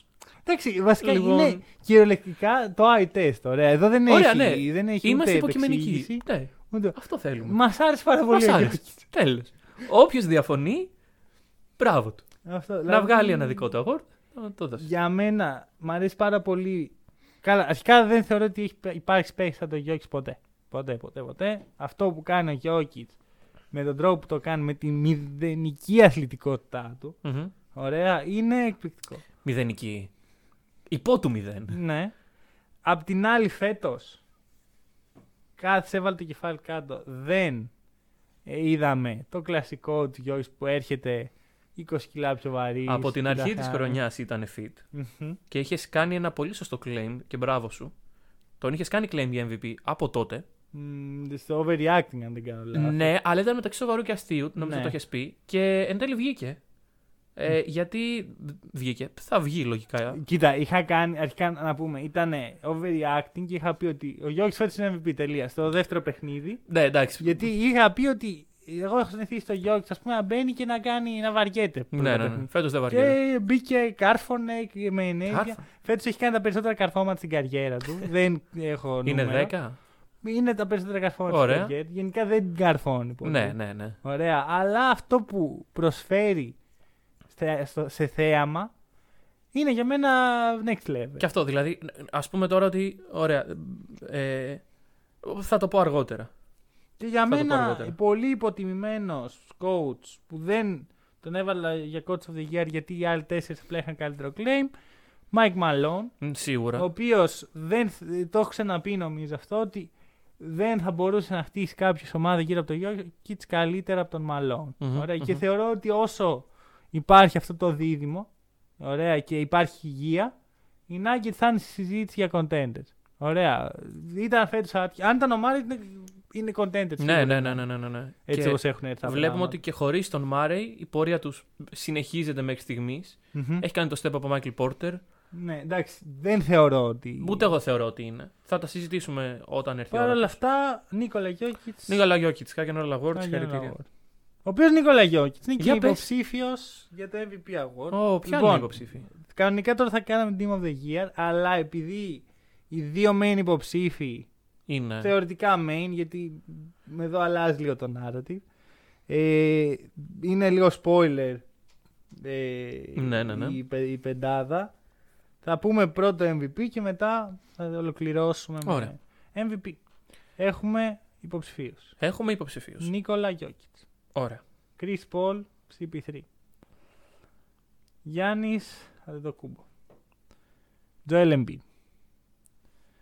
Τέσσερις παίχτες οι οποίοι φέτος είχαν δύο πολύ σημαντικά χαρακτηριστικά τα οποία τους ξεχωρίζει από τους υπόλοιπους. Ήταν υγιείς. Σε μεγάλο βαθμό. Παίξαν αρκετά παιχνίδια. Είναι κριτήριο. Εκτός από έναν. Okay. Και οι ομάδες τους ήταν ψηλά. Και αυτό είναι ένα άλλο κριτήριο. Να πω κάτι. Για να τον βγάλουμε από μέσα. MVP δεν είναι. Δεν είναι. MVP. Συγγνώμη. Γιατί δεν έπαιξε 10 παραπάνω παιχνίδια. Αν ο MVP είχε παίξει 10 παραπάνω παιχνίδια, πιθανότατα θα τον έλεγα.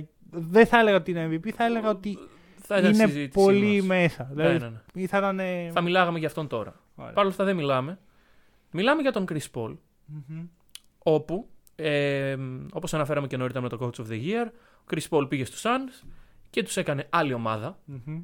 Ήταν ο most valuable player στην διαδικασία του η ομάδα του να ανέβει και θα έλεγα επίπεδο. Ότι είναι και ο most valuable player του πρωταθλήματος. Δηλαδή, αν το MVP Award, το είδα πριν λίγο σε μια εικόνα, αν το MVP Award το γινόταν εκεί που είχε το νόημα που θα έπρεπε να έχει, mm-hmm. θα πρέπει να το πάρει ο Chris Paul. Αν υπήρχε το βραβείο του καλύτερου παίκτη της σεζόν και του most valuable player. Ναι, το most valuable θα το παίρνω ο Chris Paul. Συμφωνώ. Αλλά επειδή υπάρχει ένα και πάει και για τα δύο. Και ο κόσμος αναγκαστικά, εντάξει, όταν βλέπεις μπάσκετ, όταν βλέπεις οτιδήποτε, πρέπει να κάνεις point out ποιος είναι ο καλύτερος. Mm-hmm.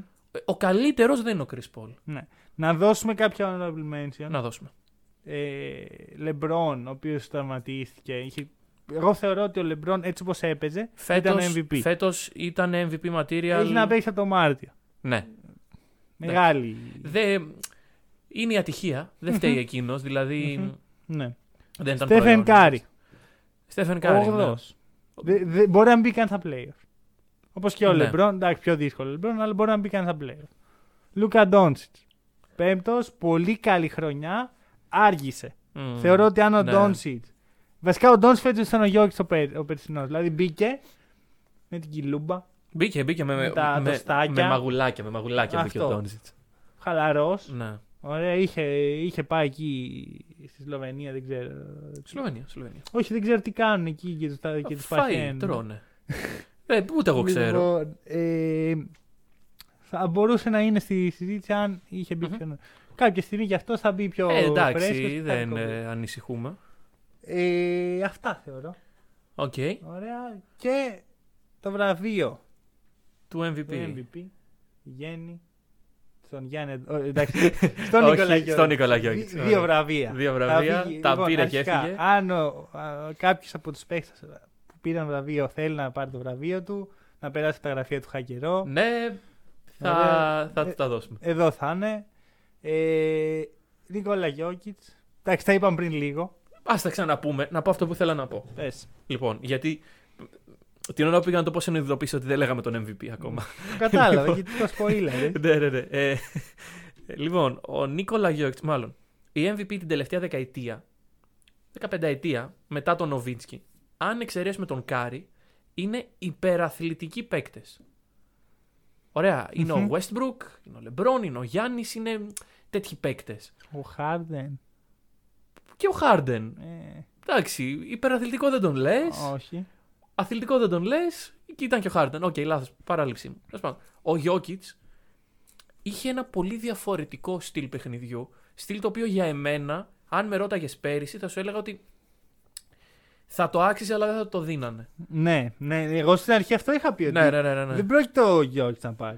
Αλλά κέρδισε και αυτούς οι οποίοι λέγανε. Εγώ δεν το έχω σίγουρα. Ούτε εγώ. Εγώ βλέπω τον Embiid, ο οποίος για μένα δεν το αξίζει. Θα απογοητευτώ πάρα πολύ. Ναι. Εγώ πιστεύω θα το πάρει, όχι, πιστεύω θα το πάρει ο Γιώργης, αλλά δεν θα εκπληκτώ αν το πάρει ο Embiid. Γιατί, πρώτα απ' όλα, Embiid πλην 21 παιχνίδια από το Γιώργη. Ναι. Δηλαδή, ο Γιώργης έπαιξε όλα τα παιχνίδια, Embiid 51.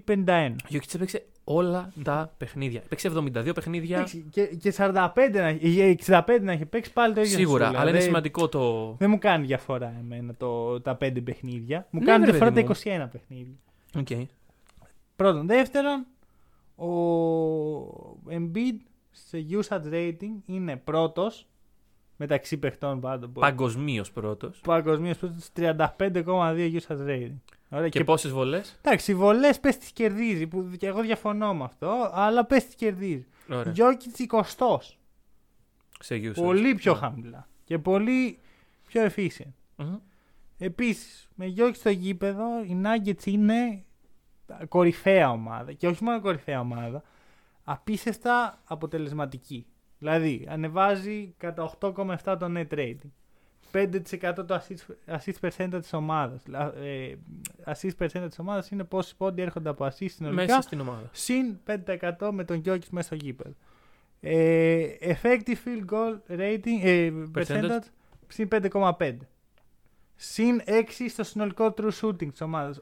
Όταν τους είναι ο Jokic μέσα, η ομάδα είναι στην καλύτερη φάση που μπορεί. Και δεν μιλάμε για κάποιον elite scorer, μιλάμε για έναν elite παίκτη, έναν elite δημιουργό, ένα elite μυαλό στο μπάσκετ, ο οποίος πραγματικά το αξίζει. Του ήρθε και θεόσταλτος ο Άρον Γκόρντον μέσα στη μέση της χρονιάς, ναι, για να του δίνει εκεί. Ο οποίος πιστεύω θα κάνουν ωραία πρώτο χρόνο, δηλαδή περιμένω με Άρον Γκόρντον. Μαζί, τώρα, να μιλήσω λίγο για Γιάννη, πολύ γρήγορα. Ναι. Πολύ καλή χρονιά, σταθερή, αλλά πολύ παρόμοια με την περσινή. Και την προπέρσινη. Έχει πάρει ήδη δύο. Δύσκολο να κάνεις το back-to-back-to-back. Ελάχιστοι παίκτες το έχουν πετύχει στην ιστορία του NBA. Και επίσης η ομάδα έπεσε σαν... Ναι. Οι Bucks αποφασίσαν, που εγώ πιστεύω θα γυρίσει να τους, θα τους κάτσει πολύ άσχημα αυτό που κάνανε. Αποφασίσαν να μην δώσουν βάρος στη regular season, ενώ μπορούσαν άνετα να βγουν πρώτοι. Έτσι όπως εξελίχθηκαν τα πράγματα. Κάναν πολλά rest. Ναι. Κάναν πολύ έτσι εξυντήρηση. Πέρυσι από την άλλη δώσαν πολύ βάρος στο να κερδίσουν τη regular. Παρ' όλα αυτά δεν είναι αυτό που τους χάλασε, γιατί μεσολάβησε το bubble, αλλά άρα ναι, άλλα δεδομένα. Ναι. Θεωρώ ότι οι Bucks κάναν λάθος και θα παίξουν στον πρώτο γύρο με τους Heat. Αυτό είναι. Δηλαδή, τώρα, χειρότερα δηλαδή... δεν γινόταν. Όντως. Καλά, και οι Heat μην πω που κάτσαν και χάσαν τελευταία μέρα, να πούμε. Εντάξει, αυτά τα μαγειρέματα δηλαδή. Όχι, δεν χάσανε πίτα. Αυτό είναι το θέμα. Ναι. Κατάφεραν να χάσουν. Απλά τώρα μου θύμισε τα μαγειρέματα. Μπορούμε κάποια στιγμή να κάνουμε ένα teaser για το τι μαγείρεμα παίχτηκε. Εντάξει, κάποτε. Μαγείρεμα. Κάποιες ομάδες δεν τους ένοιαζε. Κερδίζουν, κάποιες τους ένοιαζε. Τελεία. Anyway. Για μένα νούμερο 2, και είναι αυτό που είπαμε, αν ήταν όντως. Chris Paul. Chris Paul, συμφωνώ. Το έχουμε δηλώσει και σε ψηφοφορίες που έχουμε ερωτηθεί πολλές φορές. Και εντάξει, πιστεύω ότι είναι αυτό. Απλά δεν μπορείς στον μέσο τηλεθεατή να του πεις: ξέρεις κάτι, ο καλύτερος παίκτης της χρονιάς θα φύγει χωρίς βραβείο, θα φύγει με ένα διαχέρια. Οπότε το βραβείο δεν πρέπει να λέγεται Most Valuable Player, είναι misleading. Ναι. Best Player of the Year. Απλά το MVP ακούγεται ωραία. Και κάνει και ωραίο σύνθημα μαζί σου. Αλλά δεν είναι, δεν είναι φαντάσου, αυτό. Best Player. Δεν δουλεύει. Ναι, ρε, συμφωνώ. Ωραία.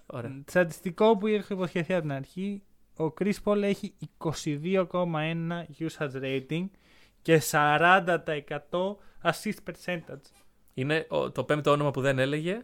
Χριστέ μου. Φοβάμαι. Είναι 101 σε usage rating στο NBA. Μου το έλεγε και λέω ωραία. Μου λέει πόσο είναι το usage rating του Chris Paul. Εγώ σκεπτόμενος στις assist και τα νούμερα που έχει κάνει φέτος, λέω ψηλά. Και είναι στα τάρταρα. Το μυαλό μου εξεράγει. Usage rating, για άμα κάποιος δεν ξέρει τι είναι, που δύσκολα να το πούμε, είναι πόσο % κρατάει ένας παίκτης την μπάλα, πόσο χειρίζεται την κατοχή. Πόση χρήση έχει μέσα στο παιχνίδι. Και είναι αυτό το παιδί μου που έχει ο Chris Paul, που μπορεί να συνυπάρξει με όλους τους παίκτες του NBA. Δηλαδή είναι με τον Booker. Ο Booker έχει κάνει την καλύτερη χρονιά της καριέρας. Δηλαδή ήρθε ο Chris Paul, δεν επηρέασε καθόλου τα νούμερα του. Ίσα-ίσα τα ανέβασε. Και ανέβασε και το efficiency. Τον έκανε πιο effective. Ναι. Τον έκανε καλύτερο παίχτη. Τον έκανε καλύτερο αμυντικό. Ωραία. Και ο λόγος που ο Booker είχε τον χώρο να τα κάνει, γιατί ο Chris Paul δεν χρειάζεται την μπάλα. Ναι. Μπορώ να βγάλω 8 assist ανά παιχνίδι χωρίς να διαχειρίζομαι την μπάλα. Δώστε μου assist. Ναι.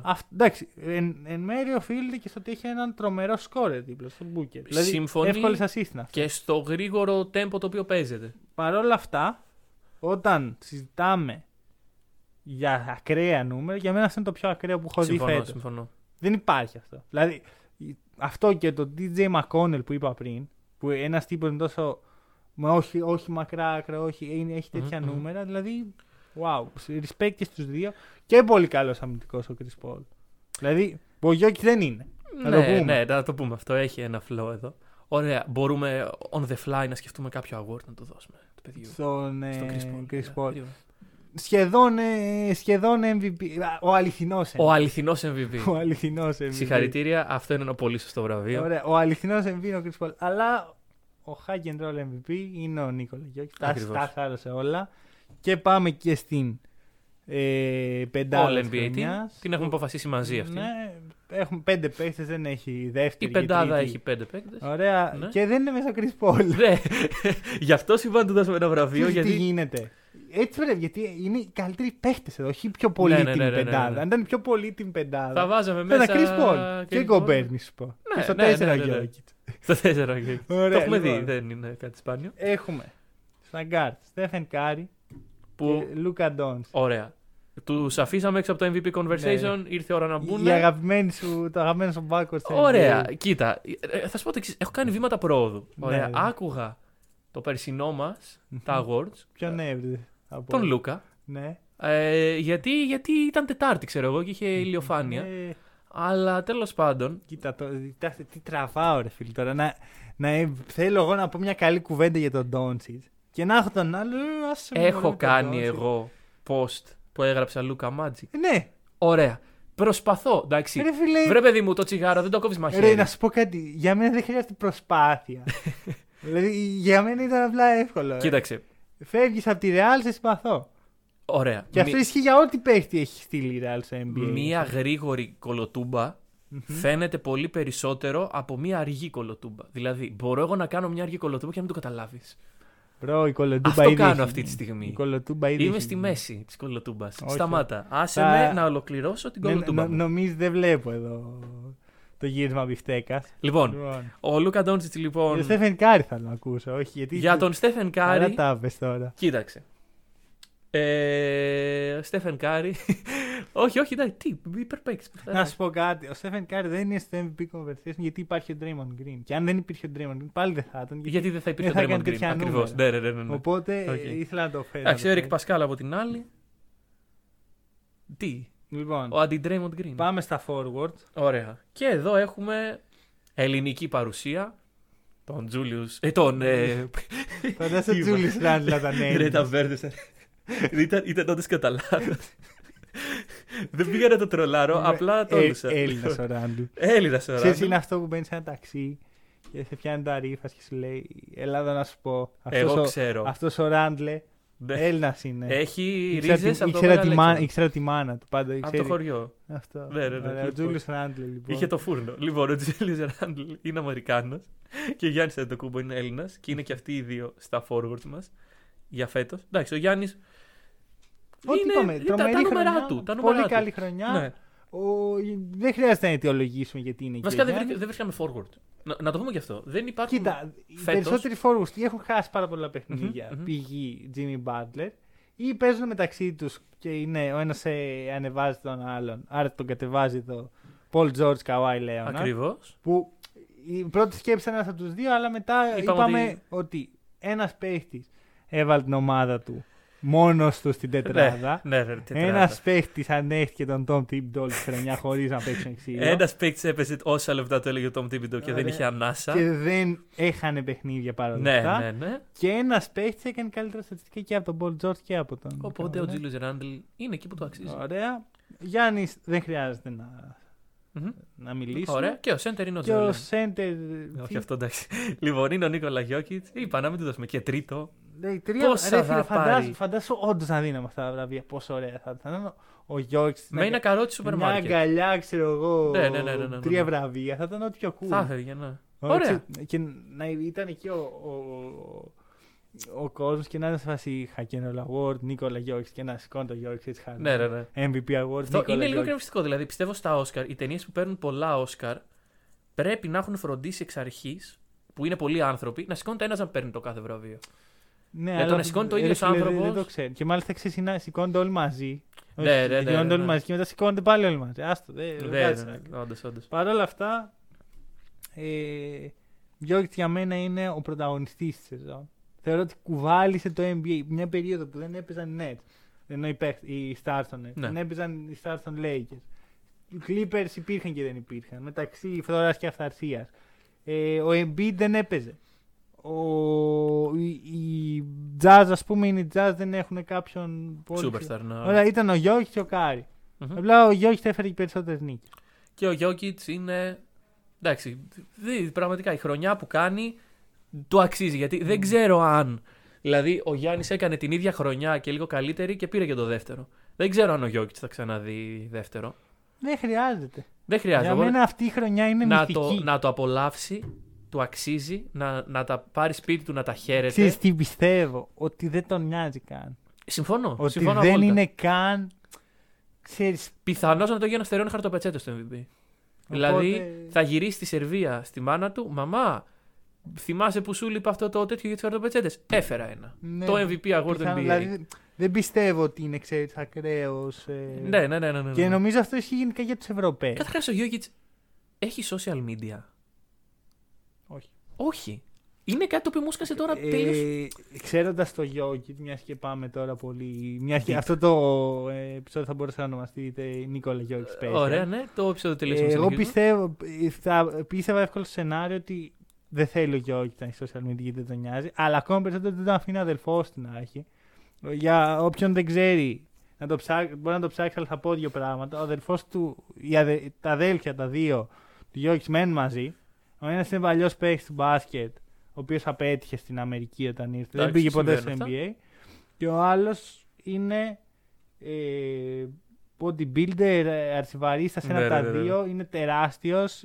Έχει δηλώσει ο ίδιος ο Γιώργης ότι είναι ο μοναδικός άνθρωπος στον κόσμο που φοβάται. Και δικαίως. Και δικαίως. Ωραία. Και έχουν εγκατασταθεί σπίτι του χωρίς να τον ρωτήσουν. Ωραία. Και τον υποχρεώνουν να δουλεύει σκληρά. Και δεν κάνω καμία πλάκα. Ό,τι είπα τώρα ισχύει. Ο λόγος είναι ότι ο αδελφός του Γιώργης έκανε πολύ παρέα με τον Τάρκο Μίλσιτς. Είδε πώς μπορεί να καταστραφεί ένα μεγάλο ταλέντο ευρωπαϊκό στην Αμερική. Κάνανε μαζί πάρτι. Τόσο παρέα. Όταν μου το έχεις πει αυτό ήταν ακραίο.